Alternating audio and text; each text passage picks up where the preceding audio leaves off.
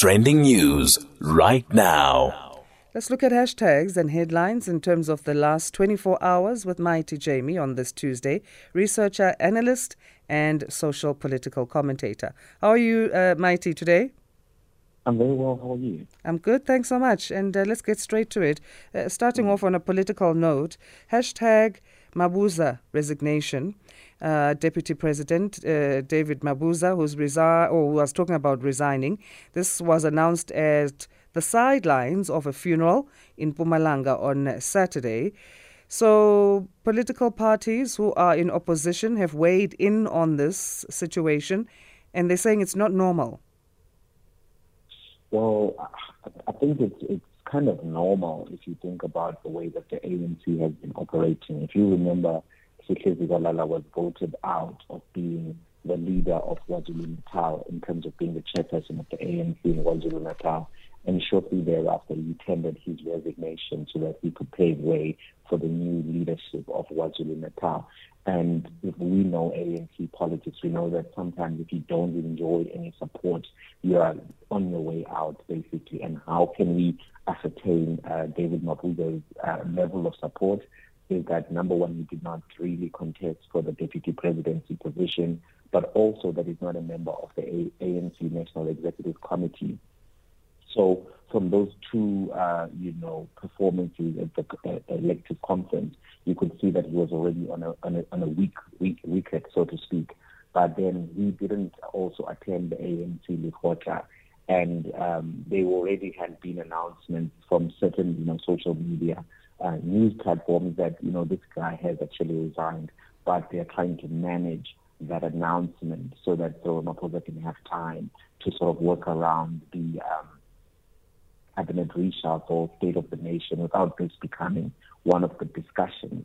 But he then decided to actually accelerate the conversation by stating it publicly, where the media could not avoid, covering that particular announcement, because it is being announced by some Twitter, news platform or the, gossip site, whatever. You may think that, listen, this is not a real thing. But he has now actually said, I'm out. I've already told these people. And then we started seeing the news that President Ramaphosa has not accepted the resignation. The resignations don't work like that, and that they're trying to manage the modalities of his exit.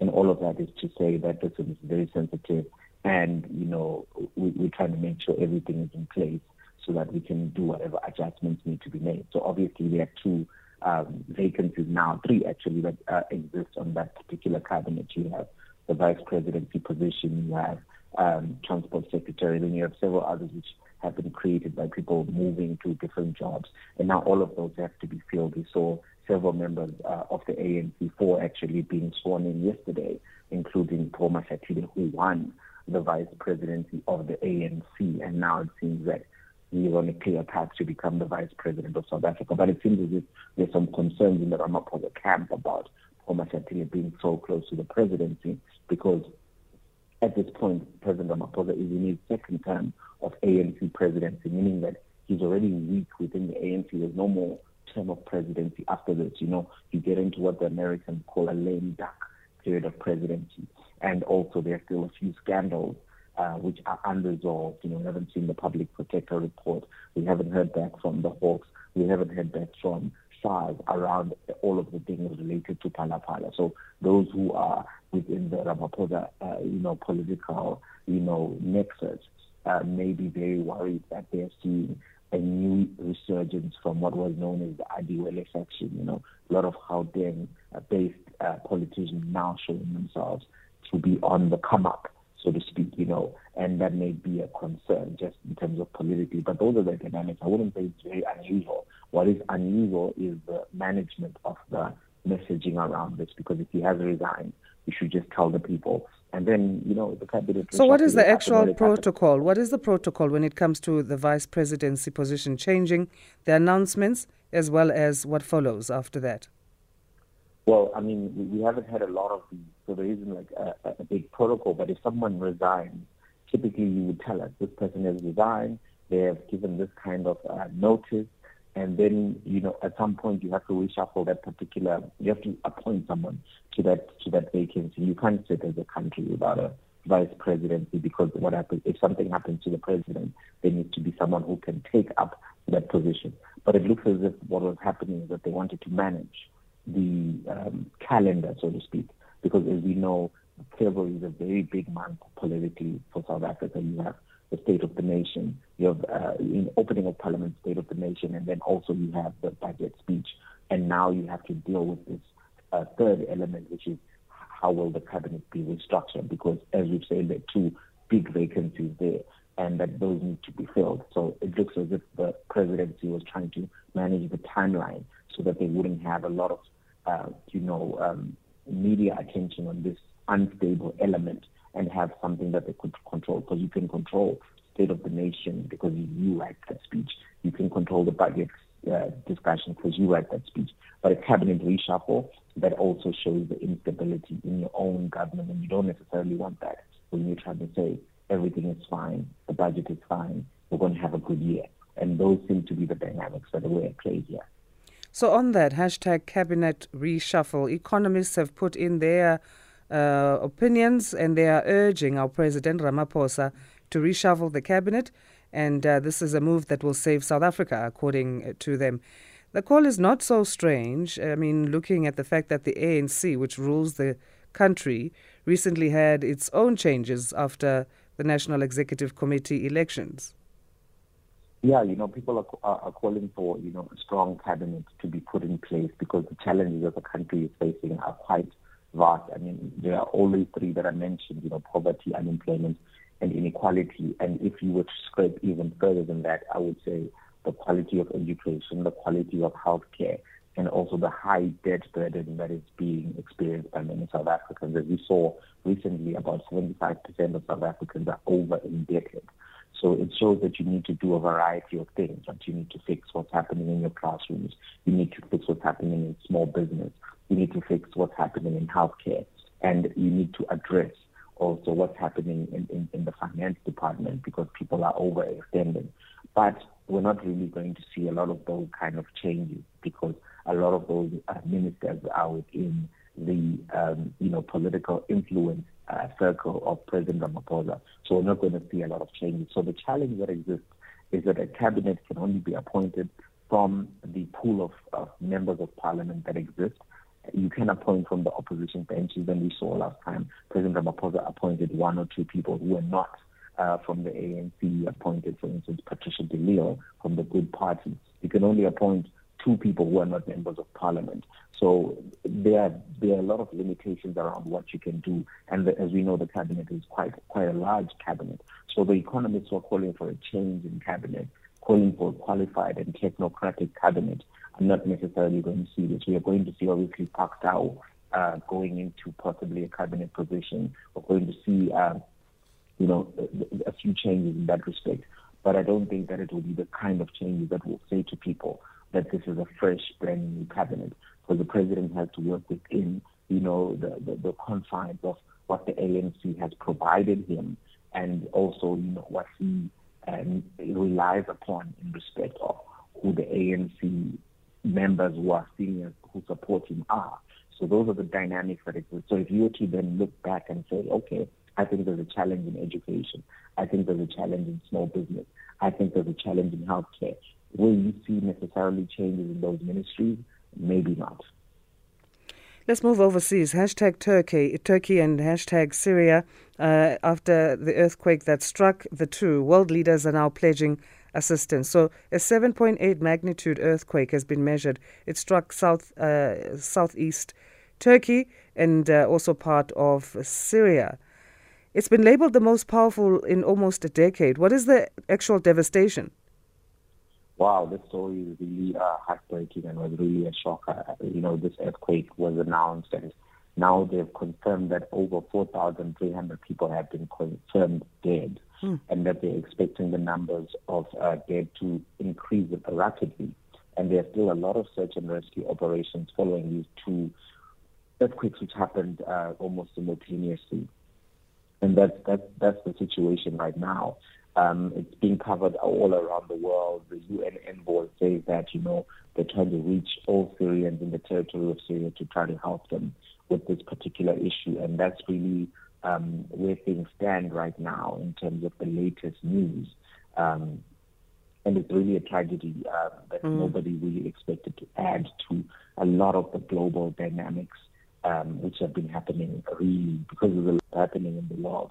And now, you know, with Syria as well, if you remember, we've had a lot of global issues caused by Syria indirectly because of the Arab Spring, the pushback by, you know, Assad to the protesters, the rise of ISIS, and then the mass exodus of people from Syria into, you know, Turkey and the rest of Europe, which then led to increased anti-foreigner sentiment in, you know, Europe, leading to these far-right parties, leading to Brexit.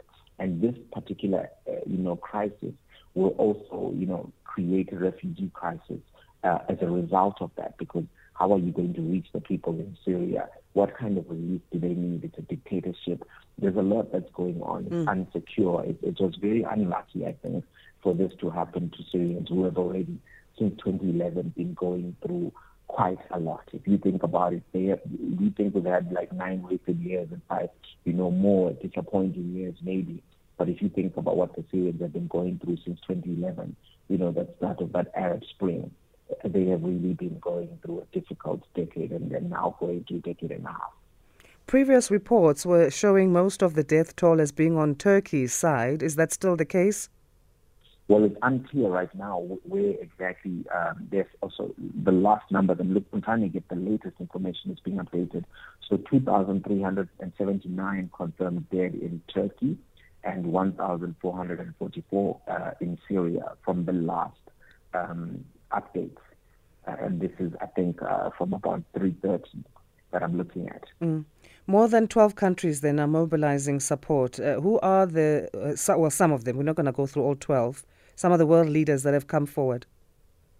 Yeah, well, we're seeing, you know, countries like Sweden, countries like the United Kingdom.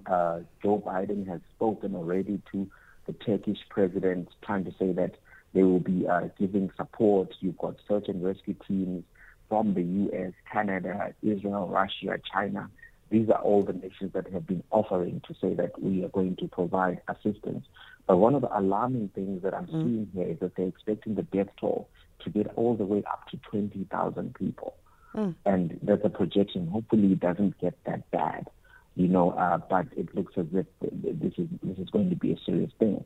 And then, you know, when you have a massive set of earthquakes like this, or one earthquake, depending on how you want to geologically look at it, you also have what are called aftershocks. Yes. And there have been hundreds of those smaller aftershocks which have been registered by seismologists. And that also, you know, creates a lot of harm. So we're focusing, obviously, right now on the number of lives lost, because life obviously is sacrosanct, but also the level of destruction and rebuilding that will have to happen, you know, is quite serious.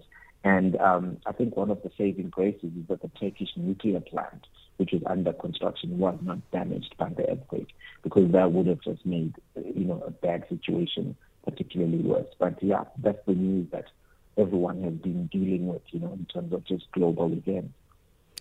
Hashtag Grammy winners. Let's talk entertainment now. The winners for 2023, they've been revealed as the event took place last night. 91 categories in these awards. And of course, we celebrate our South African musicians for winning there. Vota Kellerman, Zakes Bantwini and Nomcebo Zikode, who won for their collaboration on a song called Bayete.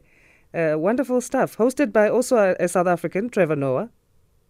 Yeah, so I think the big news starts with Trevor Noah. You know, he's been able to really get into the VIP of Hollywood. You know, in Hollywood, there are so many levels, you know, and he now seems to be an A-lister, so to speak, somebody who can handle this level of event, this level of gravitas, you know. So that was a massive, massive. I think if there was a Grammy for, you know, that, Trevor would definitely have it. So that's the first thing. And obviously, you know, South Africa did very well having won that award. It did come with a little bit of controversy, you know, that song, because it beats Burna Boy's Last. And social media was discussing whether or not, you know, it was deserving of winning that particular category, because it was, you know, Last is one of the biggest songs last year. And many people had not heard this particular song. But a win is a win. and we have to celebrate all wins. And, you know, we can't always be, you know, looking too deeply into these things. But it's just, I thought it was worth mentioning that, you know, there was a side discussion around that. Some of the biggest winners of yesterday, Harry Styles, of course, Beyonce, breaking some Grammy records herself, very strategic to come in with a dance album as opposed to just maybe a traditional pop album, because then, you know, you get considered in a new light. But Beyonce had a very big night, and then Kendrick Lamar also had a big night in the rap category. And, you know, it was an interesting show. Many people were talking about the Grammys, so I was very fascinated myself to see that there's still a lot of interest in the Grammys. I've kind of like moved on from my Grammy groupie days, but that's not to judge anyone who was watching the Grammys. I was just like, you know, I'm not going to wake up and watch the Grammys anymore. But it was great to see Africa doing well. I'm very happy that we still have, you know, this kind of growth in the Afrobeat category, that we're beginning to see affirmation for African artists, you know, people like Kems, people like Wizkid. Yes, I just flying the Nigerian flag quite high, being the first Nigerian female to win a Grammy. So even if Burna Boy didn't take that award, the previous award, here's somebody flying the Nigerian flag high. Of course, I mean, Burna Boy has won before. The year that he was, everyone thought he would win, he didn't win, then he won the year where people thought, maybe he shouldn't have won this year, you know, but this is the Grammys. There's always discussions about who people think should have won, and Temps had a big night. And I think what it's doing is it's showing the world that there is this musical community that is as talented, if not more talented, than you. You know, Bad Bunny, for example, started getting a lot of attention last year and the previous year from the awards and from mainstream America. But if you had gone to YouTube 5 years ago, his music videos were more watched than most of the biggest artists. You know, he was only losing to people like Justin Bieber in terms of the viewership. But that Latin America sound, you know, that South America sound had not been taken seriously by America. So they started acting like Bad Bunny is a big deal last year. He's been a big deal for, 5 to 10 years. But the relevance of that is to say, even though our own Afrobeats moment is appreciated by Africans, and that, you know, we've got piano, we've got Afrobeats, we've got a lot happening in East Africa as well, you know, diamond, platinum, etc. The world is only now starting to find out that we have this level of brilliance, this level of depth, this level of talent. And I think it's only a matter of time before you start to see more and more Africans showing up in the regular categories, you know, best rap, best pop.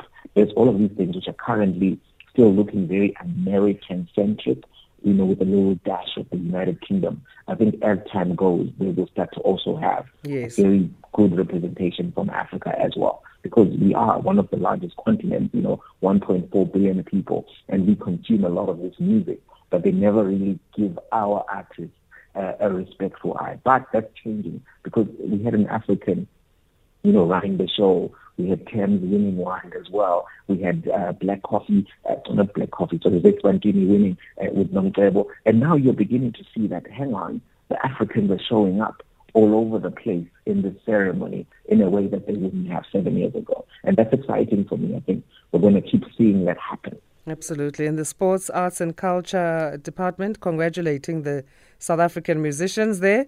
And Beyoncé, one of the awards that she won, she was stuck in traffic on her way. Imagine that, getting an award. You're not even there to get it yet because you are in traffic. Everybody has problems, eh? Even the most awarded artist in Grammy history can be stuck in traffic. But let's leave it on that. She wanted to be fashionably late. That's the problem. You must just arrive on time and then go in the back room or something. Yeah, because you know, you've been there so many times. You know how many cars are going to be there. Maybe she forgot the traffic. Well, Mighty, thanks again for joining us. Have a great Tuesday. Pleasure. Mighty Jamie is researcher, analyst, and social political commentator, discussing trending news. 41 minutes past 4 is our time.